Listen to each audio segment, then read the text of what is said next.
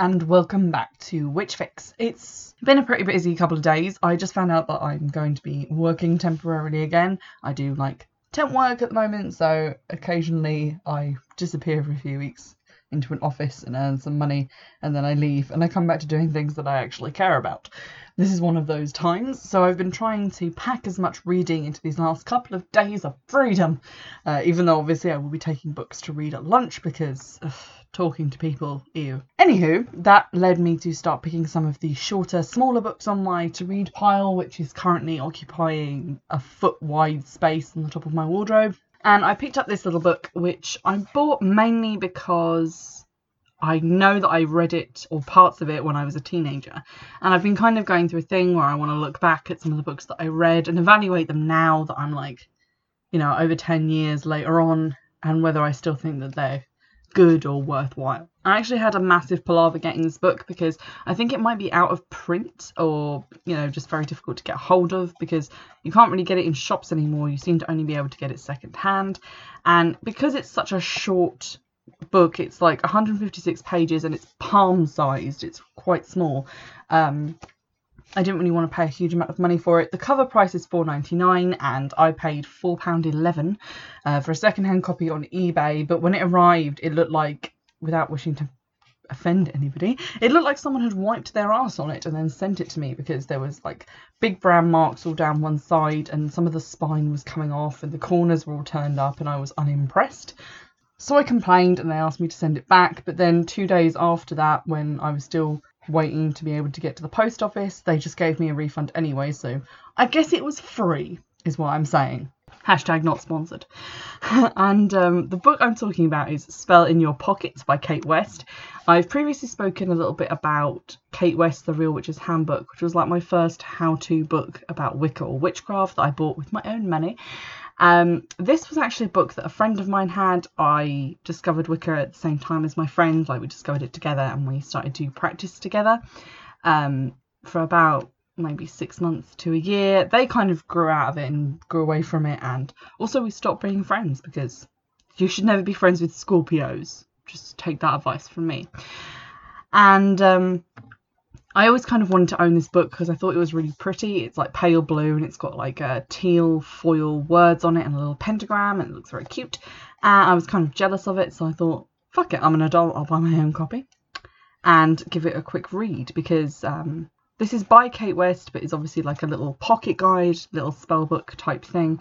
And I think this is the only one of these that she's done. Most of her books tend to be like the big books, like uh, the Real Witches series which is like the real witch's handbook, craft, garden, kitchen.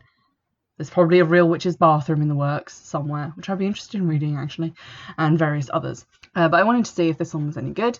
And it actually is, is, is my takeaway from having read it again. Although I've said it's quite short and quite small, there is a lot packed in here. Um, I've actually read another pocket spell book, which I bought, I think, a, car boot sale when I was about 12, which was called, I think, like Spell in Your Pocket. And that's what I was sort of comparing this to in my head. That one was basically all just spells, whereas this one doesn't actually get into spells until the last chapter, uh, which is chapter 8, and that is on page 119 of a 157 page book. So I would say about 80% of it is not even about spells, it's actually more of an introduction to Wicca. At the beginning, it gives you a history, a very potted, brief history of the, the craft and misconceptions about witches and Wicca. So it kind of lists some misconceptions like witches are in league with the devil, or witches have hooked noses, witches are glamorous, or you can tell witches by the way they look. And then it goes into what witchcraft is actually about and what we actually believe as Wiccans. Um, it conflates witches with Wiccans, which is quite irritating. It's kind of a pet peeve of mine because you can be a witch without being Wiccan. You could be any kind of religion and still be a witch, but um, this is mainly talking about Wicca. But it gives some brief information like we believe the divine is both male and female, that we are our own priest and priestess, uh, that we don't follow a book like the Bible, that we believe in respecting nature. And there's a little paragraph on each of these to help to explain what those things mean and how we practice those. It's the difference between Gardnerians, Solitaries, Alexandrians. It doesn't really go any further than that, like it doesn't talk about Dianic Wicca or Celtic Wicca or many of the other branches, just those like basics ones. And it gives you a little outline of what a coven is like and the pros and cons of being in one. But again, that's like just two pages. Uh, the section in chapter 3 is the goddess and the god, and it teaches you about the goddess in her triple form, maiden, mother, and crone. Then there's like a brief outline of different goddesses from different pantheons, like Persephone, Demeter, and Hecate, um, and various other pantheons like Egyptian. You've got Ceridwen in here as well from like Celtic mythology, uh, and then Thor, Odin, Freya uh, from Norse mythology. And through it all, Kate West obviously says this is a very brief introduction. This is not all the information. Take it further, look at it more. But this is quite a good introduction to have. Then we get into the Wheel of the Year, which, to be honest, I skipped that section because I've read so much about the Wheel of the Year, and also because, and this was my like one bugbear with this book, I felt like the majority of things in it had been literally copy pasted from the Wheel Real Witches Handbook, or that depending on which one of them came first, they've been like copy pasted over into that because although I don't have the handbook anymore to compare some of the phrasing, some of it jumped out at me as being phrases that I remembered, uh, particularly in the self dedication ritual, which follows on from the introduction, um, which I myself performed at one point, and the wording of it seems pretty much exactly the same, if not word for word. So I kind of get reusing stuff and putting into different books, but having two books that are basically just an introduction into Wicca, although this one has spells at the end, and that's just like a few spells at that, not even that many. It seems a bit weird. Although obviously this being 4.99, it's probably more accessible to teenagers coming into Wicca like what I was and people who just want to like grab a book about spells and things and it's a way to like educate them about Wicca and about what actual working of magic is. That is basically what we get into in part two of this book, which starts on page 77. It's all about spellcraft and it teaches about working successful magic, casting a circle, and teaches you basically about the importance of visualization, which is kind of a key thing uh, a lot of spell books miss out the portion of visualization exercise that you kind of have to do to like raise energy and also form it into a way that will help you. They're like, okay, well, you tie a pink ribbon around this thing and sprinkle it with cinnamon and rose petals, and now someone's going to be in love with you. Without putting in any of the visualization or raising of energy, it, you're basically just seasoning an object badly with cinnamon. Um, which is a waste of perfectly good cinnamon, and it's not really going to accomplish a whole hell of a lot. There's also a section about why magic sometimes doesn't work, and that's also quite useful, I think, because it explains a lot about when not to do magic as well. It gives the example of uh, kind of a classic example of asking for money. Um, if you just ask for money, you might find a penny on the ground, or you might get left money in a will because someone you know has died, or your car might be written off in an accident and you'll get the insurance money, but you'll still have to buy a new car. This is kind of a classic example that you find in a lot of books. And I actually had this argument with someone online the other day because they were like, I need a spell for money fast. And that was it. And they just come into a witch group and posted that. And they were getting pretty reamed for it because who hasn't read this in books previously that, you know, you can't just ask for money, it can't materialize out of the sky. There has to be a mundane way for it to get to you.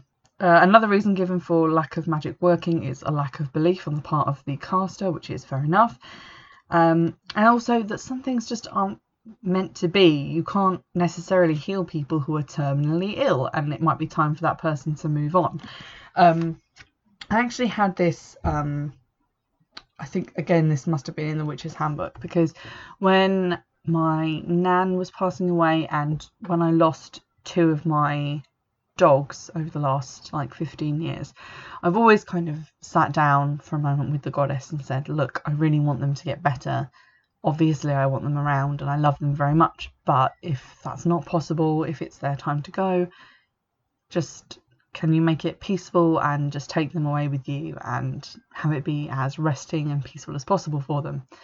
And I think that works better than maybe doing a spell and saying like, I really want this person to get better from their terminal illness when you know it's probably not going to work. After that section, there's areas for magical work to consider carefully. And again, this talks about healing, relationships, the ethics of love spells, curses, and revenge spells. Uh, and also, uh, an important bit, I think, about protection. I mean, when we think about people, about magic that we need to be careful about when we use it, we usually talk about love magic because that can be you know, coercive and manipulative. We also talk about um, money magic for the reasons that I've already spoken about, that magic can't just make money we don't really talk about protection that much, and this raises quite a good point in that if someone comes to you asking for protection because they feel like they're being hounded or that they're being um, pursued by some dark force, that can be a massive indicator of mental illness, and that person could need help in a very different way to the way that they're asking you. So that's something to think about as well. There's then a very brief rundown on what the magical tools do. Um, very little paragraphs for each of them. Basically, like the chalice is a cup. It can be any cup. List some cups. There you go. So that's pretty basic, but again, I guess it would help you to identify your first tools. We finally get to chapter 8, which is spells, charms, and potions. And this is the bit I kind of wanted to get to because I knew that we'd made uh, a tea from this section, me and my friend. Uh, it was a tea to banish negativity, and I vi- vividly remember it because I think it was the first like potion that I made. Um, and I remember getting this massive bag of dried bay leaves out of the cupboard because her family were vegetarians and so they had lots of spices. I don't know why I think all vegetarians have tons of spices because I mean my family eat meat like it's going to be banned tomorrow and we have tons of spices, but it just I associate it with vegetarianism. Don't know what to tell you. Uh, so I remembered that and I was really looking for that in this section. There is a little bit about the magical power of herbs. It gives kind of a list of what it says are basic herbs that you might have around and then a few things that you can use them for. I had a tiny, almost non issue with this in that some of the herbs I would have substituted in other ones that are actually more readily available because it says things like basil, black pepper, cardamom, cinnamon, and these are things that you'll find in like a spice cabinet if you cook things regularly, or if you don't cook, you can buy them from the supermarket for like a pound. But then it also goes and says bergamot, cedar, clary sage, frankincense, melissa, myrrh, and neroli. And these are things that you know you might not be able to get your hands on if you were just a teenager who's bought like a book about Wicca for like five pounds. You might not have access to buying these things. Like if I wanted to buy any of these things, I would have to buy them online. You can't just go into Sainsbury's and be like, oh yeah, I need to buy some uh, neroli and some myrrh. Do you do you have any? Uh, so um, I thought it was a bit weird some of the things that have been put on there. Uh, but you know it could still be useful, I guess, because some people have like bergamot oil and things like that around. Uh, the spells actually aren't really that spell-like. Quite a lot of them don't actually have words or incantations associated with them. The first one, for example, is a spell to attract new friends or a partner, and it's just um, essentially a visualization exercise. I don't think you actually have to do anything for that one. Um, there are a couple which have like a few lines and things to say, but they are quite involved and they very much explain the beginning part, the setup, how to start your visualization, how to continue the visualization, and how to end, and then what to do with the components afterward. It's not just tie a ribbon around a rose and then say this spell three times and it'll be done. Which I really appreciate and I think is a really good way to write spells. It's definitely a way in which I write spells now. It's not just about the words that you use as the incantation. There's like quite a lot more going on in the background and other things you have to think about before you start. There's some quite general ones for like banishing negativity from an area or banishing negative influences coming towards you. And I'm going to uh, finish this up with kind of a funny thing that happened because right when I got to like near the end on page 140, I found the tea that we'd made. Um, and I recognised the ingredients because I remember we couldn't find juniper berries, which is one of the ingredients. So um, we just used rosemary, lavender, and bay leaves. And the other ingredient in this is salt. And I thought, well, that's weird because you wouldn't normally put that in a drink. And then I read the directions. It says, make the herbs into a tea and add them to your bath. But we definitely drank this. So apparently, like 13 year old me just couldn't read. So that was depressing. but um, in fairness, I think you could probably drink this if you just made it out of rosemary and lavender and bay leaves. Maybe even add the juniper berries as well. I feel like those are all edible things that you put in cooking, so you could probably eat them, although definitely leave the salt out because that sounds disgusting. As far as this goes, it was just kind of a fun thing for me to pick up and reminisce about being a teenage witch who apparently couldn't read the word bath and um, kind of think about whether or not I would recommend this now. Um, I mean, because it is basically out of print and you can't really buy it in shops, it is going to be quite difficult to find. But if you were looking to recommend something that is a basic introduction and a very basic introduction to spellcraft, if you're like me and you're in like Wicca groups on Facebook and people keep coming and going, How does spells work? Tell me how spells work. What's a book that I can read? I would recommend this because it's cheap, it's small. You could legitimately keep this in your pocket, although I don't know why you'd need to. Um, and it also outlines some of the basics of Wicca and the basics of magic and being responsible with it and how it works, which a lot of other spell books do not do.